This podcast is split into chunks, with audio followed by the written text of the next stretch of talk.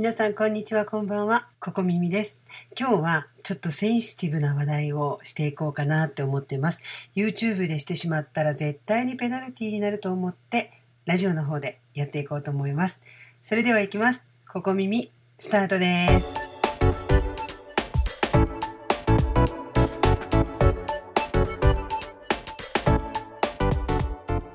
今日の話題はちょっと自死とか自殺未遂とかちょっとそんな感じのセンシティブな話題になります。といってもそんなショッキングな話題をするつもりはないんですけれども皆さんもちょっとお気づきになってると思うんですけれども芸能人の方の自殺が立て続けに起こってたりとかコロナで経済的に追い込まれた方とか精神的に追い込まれた方の自殺が相次いでるようです。そこで先日とても有名な女優さんが自殺で残念ながらこの世を去ってしまうということが起きました。そういう騒ぎがあったのを皆さんも記憶に新しいと思うんですけれども私は普段はもうほとんどテレビを見ないんですけれどもネットのニュースとか SNS とかラジオとかいろいろなところで話題になってて育児ノイローゼだったんじゃないか育児うつだったんじゃないかそういう憶測が広まってると思うんですけれども本人の遺書がない以上もう憶測でしかないと思うんですね。もちろん亡くなった方の生前の功績とか亡くなった方が生前こんな素敵な作品を作っていたんだよとか個人を偲ぶようなそういう話題はいいと思うんですけれどもあまりにもなんかネット上とかマスコミとかが憶測が広まりすぎてて残された遺族はどんな感じで思ってるのかなって思うんですね。そしてその女優さんのお子さんでまだちっちゃくてお母さんが多分亡くなったこととかもわからなくてこれからだんだん成長してきてお母さんが自死で亡くなったって知った時にどういうふうに思うのかなって私真っ先にそれを思ったんですね。お母さんに何があったのかお母さんはなぜこの世からいなくなったのかってすごく悩む時期も来ると思うんですね。そんな中でやっぱり有名な方が亡くなってああいうふうにマスコミとかネットでいろいろ憶測が広がるときっとその子が大きくなった時にマスコミとかネットの憶測も目にすることがあると思うんですね。そんな時に育児うつで亡くなったって何も証拠がないのにそういうふうな話題が残ってたとしたらもし残されたお子さんが思春期ですごく多感な時期にそれを見たとしたらどうかなって私思ってすごく心配になったんですね。お母さんがいなくなったことが自分のせいなんだって思った時にどれほどショックを受けるかなって思ったんです。亡くなった方は残念ながらもう戻ってこないけれども残されたご家族のことを考えられないような発言とか考えられないような報道ってやっぱり控えるべきじゃないかなって私どうしてもそれが思えてならなかったんですね。どこから出た噂なのか何なのかはわからないんですけれどもお子さんがちっちゃかったからきっと鬱だったんだろうとか旦那様は協力してたのかとかもう憶測が憶測を呼んで全然見もしてない聞きもしてない何も知らないくせにみんながいろいろな話題をしててもう私これうんざりだなと思いながらもう嫌だなと思いながら見てたり聞いてたりしてたんですね。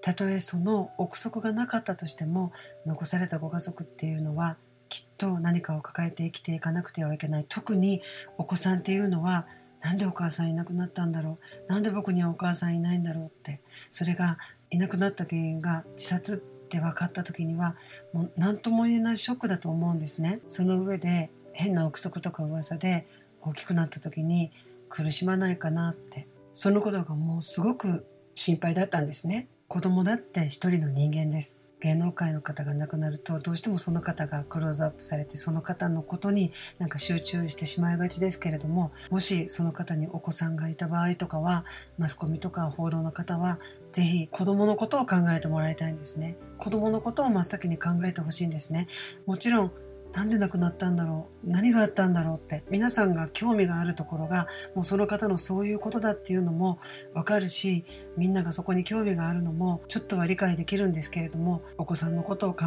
えられないっていうのはあまりにも視野が狭くてこれは良い未来にはつながっていかないんじゃないかなと思ったのでそう思った時にすぐにツイッターでつぶやこうかなとも思ったんですけれども文字制限もあるし変な風になんか誤解されても嫌なのでラジオにしようかなと思って今日この話題をしたんですね。そして私自身も自殺未遂を経験したものとして言えることは理由は一つじゃないと思うんです。いろいろなことが重なって追い詰められて自殺をしたっていうことになってると思うんですね。人間もし一つ何かがあっても生きていこうとする生き物だからいやいやこういうことがあったけどこうだっていうふうに自分がどうやったら生きていけるかっていうふうに考えていけると思うんですけれども悩みが重複したりとかもう抱えきれないものがどんどんどんどん溢れた時にもういなくなった方が楽なんじゃないかなってこの世からいなくなった方が楽になれるんじゃないかなってそんな風にちょっと考えてしまって取り返しのつかない結果になってしまってると思うんですけど決して自殺以外にもっと方法はあるよというような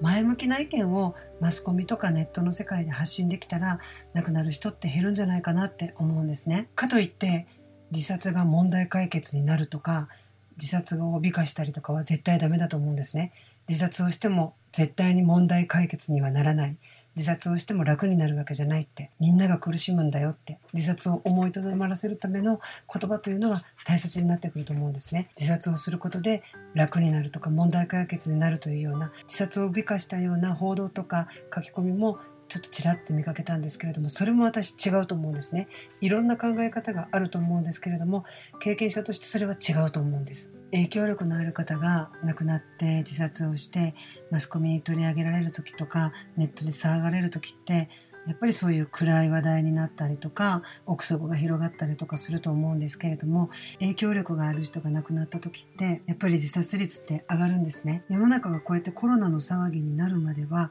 日本の自殺率って減ってたんですけれども次の統計できっとまた自殺率ってすごく上がってくるんじゃないかなってそういう懸念があるんですけれども影響力のある方が目立つ方が自殺をした時ってマスコミとかネットですることっていうのはその方が生前どういう功績があったのか振り返る時はなるべく明るい話題で振り返ってもらいたいんですね。こんな素敵な作品に出てたんですよって。残念だなと思う気持ちがあるのはもうみんな当然だと思うんだけれども、できるだけ前向きにこんな素敵な作品に出てたんだねって個人を忍ぶようなそういう風な番組とかそういう風な話題になってほしいと思うんですね。同時に生きてたらもっとこんなことができたのに生きてたらもっとこんな感じでいいもっとこんな素晴らしい未来が待ってたのに生きてたらどうだったのかっていうような自殺を考えてる人に諦めなければ必ず未来があるっていうようなそういう報道とかそういう SNS になったらいいなって思うんですね。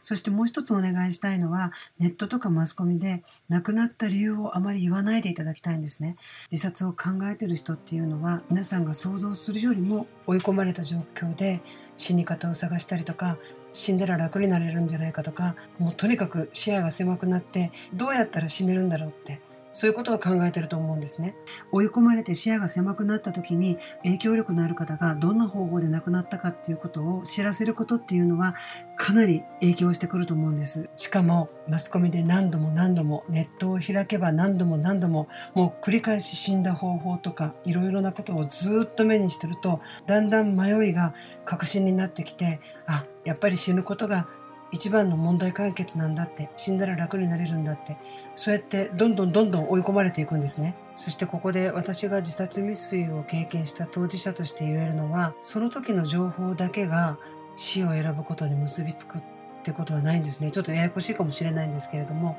私がなぜ農薬を飲んで自殺をしたかというと追い込まれてる時にそれを選んだというよりも以前から何度となく聞いてた情報が追い込まれた時に出てくるんですね。死に場所を探していろいろなところをさまよったりとかいろいろな方法をやってみて怖くてできなかったりとか寸前のところで怖くなったりとか死ねない自分に嫌悪感を抱いたりとかなんで死ねないんだって悔しくなったりとかそうやっていろいろなことを試しててどうやったら死ねるんだろうどうやったら死ねるんだろうあれやってもダメだったこれをやってもダメだったってそうなった時にあの方法があったってふと出てきたんですね。もうこれしかないってなってくるんですね。もう視野が狭くなってたらそれしかないんですね。じゃああの時の私はどうすれば死ぬことを思いとどまったのか。それを考えてみたら普段からここに行けば話を聞いてくれるとかその時はもうネットも何もなかったし私は電話番号も知らなかったけれども命の電話があるとかここに行けば話を聞いてもらえるとかここに行けば寄り添ってもらえるとかここに行けば解決するかもしれないとかそういうことがお守りとして何もない普段からそういう知識とか情報があれば追い詰められた時にふと出てくるのがそっちだったと思うんです。だから人間追い詰められてた時にそれまで蓄積した情報の中で何が出てくるかはわからないんです。だからネガティブな情報よりもポジティブな情報を普段から頭の中にお守りとして入れておく心に留めておくだけでいざという時に助かるっていうことにつながると思うんですね。なんかちょっとややこしいかもしれないんですけれどもちょっと伝わりましたでしょうか。だからマスコミとかネットニュースとか SNS で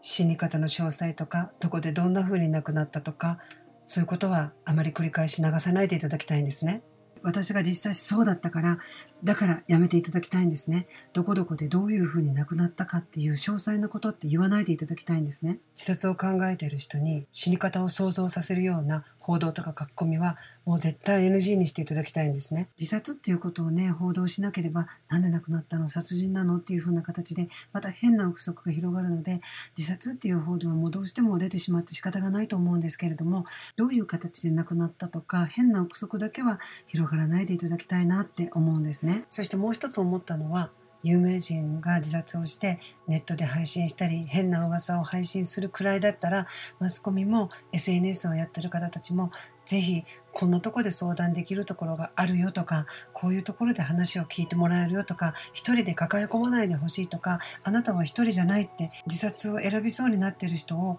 孤立させないっていう言葉だけでも孤立させないことって可能なんですね。言葉で人を救うことって絶対可能なんですよ。何かが起こった時にあの人がこういう理由で亡くなったんだって産後うつだったかもしれないねなんてそういう憶測を流すくらいだったら自分も追い込まれたことはあるしでも今こうやって生きてるっていうことを発信してもらいたいんです。なぜなら生きてたらみんな何かしらあるんですよ。何かしら。たまたま今こうやって生かされてるのは生きてる方がたまたま恵まれてただけなんですよ。私も自殺未遂を経験して今こうやって生きてるのは自分が何かすごいとかそういうことじゃなくて私が追い込まれて絶望的だったけれども結局私恵まれてたんですよ。誰かに助けてもらったんです。自分一人では生きてないんです。だから、マスコミの人にも、SNS をやってる人にも、発信するときはぜひ、前向きな発言とか、一人じゃないよっていう発言とか、こういうとこに相談できるよっていうような発言をしてもらいたいんです。特にテレビとかレジオとか新聞とか雑誌とかマスコミの方には憶測のついでに電話番号2つくらいとかを報道するんじゃなくてもうそれ専用にここにも相談できるあそこにも相談できるこんなメールもある LINE もあるあれもあるこれもあるそれもあるっていう感じであの手この手で死を選ぼうとしてる人を食い止めるようなここに相談できるよ一人じゃないよ話聞いてもらえるよということをもっともっともっとちゃんとコーナーを作ってでも発信してもらいたいんですね。憶測を報道するくらいだったら助ける方法をもっとちゃんときっちりと行き渡るように伝えていただきたいんですね。それだけでもきっと何かは変わっていくと思うし憶測によって残された方がそれ以上追い込まれることにはならないと思うんですね残された家族を追い込むような報道とか SNS だけは絶対避けてもらいたいんですよそれを最近すごく有名人の方が自殺をされてそれに伴って SNS とかマスコミを見てて私がちょっと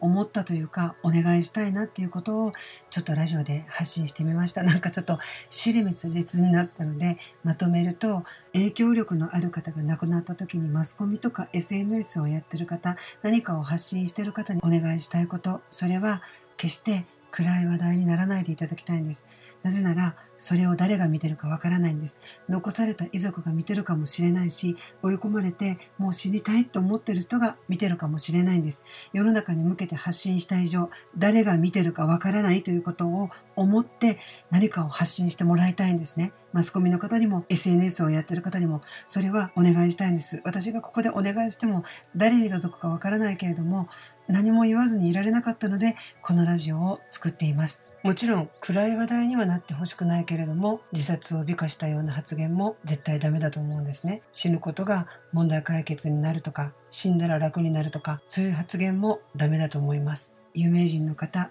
影響力のある方が亡くなった時しかもその原因が自殺の時は変な憶測をマスコミとか SNS で流さないでいただきたいんです。たとえ憶測じゃなくて何かすごくひどい原因があったとしてもそれはそっとしてあげてほしいんです。日本人の私たちならそれできるはずです。察するという文化があります。その人のことを察する。残されたご家族のことを気遣ってあげる。そのぐらいの気遣いって絶対できると思うんです。有名人の方が亡くなるとその方に目がいってしまって残された方のことがちょっとないがしろになっているような気がするんです。しかも残された方が未成年の子供がいたとしたらその方に子供が残されたとしたらその方の未来も考えてあげてほしいんです。私たちの発言がその方の未来を奪うことになってしまうことだけは絶対ダメだと思うんです。だから私今日このラジオを作ってみました。だから SNS とかマスコミの方ぜひ憶測を発信することはやめてください。そして追い込まれた方死を選ぼうとしてる方のためにこういうところが話を聞いてくれるよってこういう電話があるよって、電話がつながらなかったらこういう方法もあるよって、メールで相談乗ってくれるところもあるよ、LINE で相談できるとこもあるよって、私が自殺未遂を経験した時、あまりにも情報がなかったんです。命の電話があることも知らなかった。話を聞いてくれる機関があることも知らなかった。だから視野が狭くなった。こんなにひどいのは自分だけなんだって自分を追い込んで、そして私は自殺をしてしまったんです。私の時代は情報がなさすぎて視野が狭くなってたんですけれども、今は逆に情報が多すぎて、どの情報が自分を救ってくれる情報なのかがわからなくて逆に視野が狭くなってる、そんな時代だと思うんです。自殺は決して美化されるものではない。本当に苦しいです。本当に痛いです。もっと悲しくなります。もっと後悔が残ります。もう心残りばかりになります。自分が自殺を選んだのに、死ぬ寸前の時は死ななきゃよかったって思えるんです。悔しさが込み上げてくるんです。あれもやりたかった、これもやりたかったって。あれを全うしたかったって。そんな思いがふつふつと出てきて苦しみながらあの世に行くことになってしまうんです。安らかな未来なんて待ってないんです。自殺をしても。楽になんかなれないんです。楽になろうと思ったら、一人で抱え込まないで、誰かに相談をして解決法を諦めないこと、諦めなければ解決法は必ずあるということをどうか発信してほしいんです。私が講演会動画とかでちょっとショッキングな内容も話すのは、決して自殺を美化したくないからなんです。自殺を選んだことで楽になれるなんて思ってほしくないからなんです。生きることを諦めてほしくないから、あの講演会動画とか、ちょっと YouTube でペナルティになるような内容も話してるんですね。なので SNS で何か発信される方は憶測をやめてください。そしてここに行けば助かるよという方法を提案してあげてください。電話番号とか何かをシェアできなければ、こういう方法があるよというのを広めてください。例えば、今死にたいと思ってる方、心に傷のある方、追い込まれてる方いっぱいいます。なので、電話がつながらない、なかなかかけてもつながらないって思ってる方もいると思うんですけれども、今は LINE とかチャットとかメールとか電話でもいろいろな期間で電話できるところがあります。なので、諦めないでそれを探してみてください。助けを求めるところを探してみてください。きっとあるはずです。助けてくれるとこ、解決法のアイデアをくれるとこ、話を聞いてくれるとこ、分かち合ってくれる人、寄り添ってくれる人はたくさんあります。だから決して諦めないでほしいんです。人はどんなに追い込まれてもどこかで生きたいって思ってるんです。なぜ死を選ぶのか。死んだら楽になれると思ってるからです。でも死んでも実は楽になれないんです。そのことをどうか多くの方に伝えていただきたい。なんか同じことを何度も言って死で滅裂になった内容のラジオになってしまったんですけれども、最近ちょっとたくさんの方の自殺が目立っています。このコロナで気分も暗くなることもわかります。経済的に追い込まれている方もわかります。医療の方も逼迫していて、病気で通えなくて自分の持っている持病が悪化してそこで追い込まれている人もいると思います。いろんな理由で様々追い込まれている人もいると思います。でも解決法ってあるんです。視野を広げてください。お願いします。ということで今日は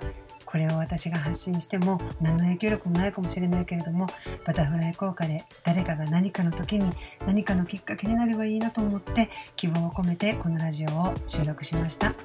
最後までお聴きいただいてありがとうございましたそれではまた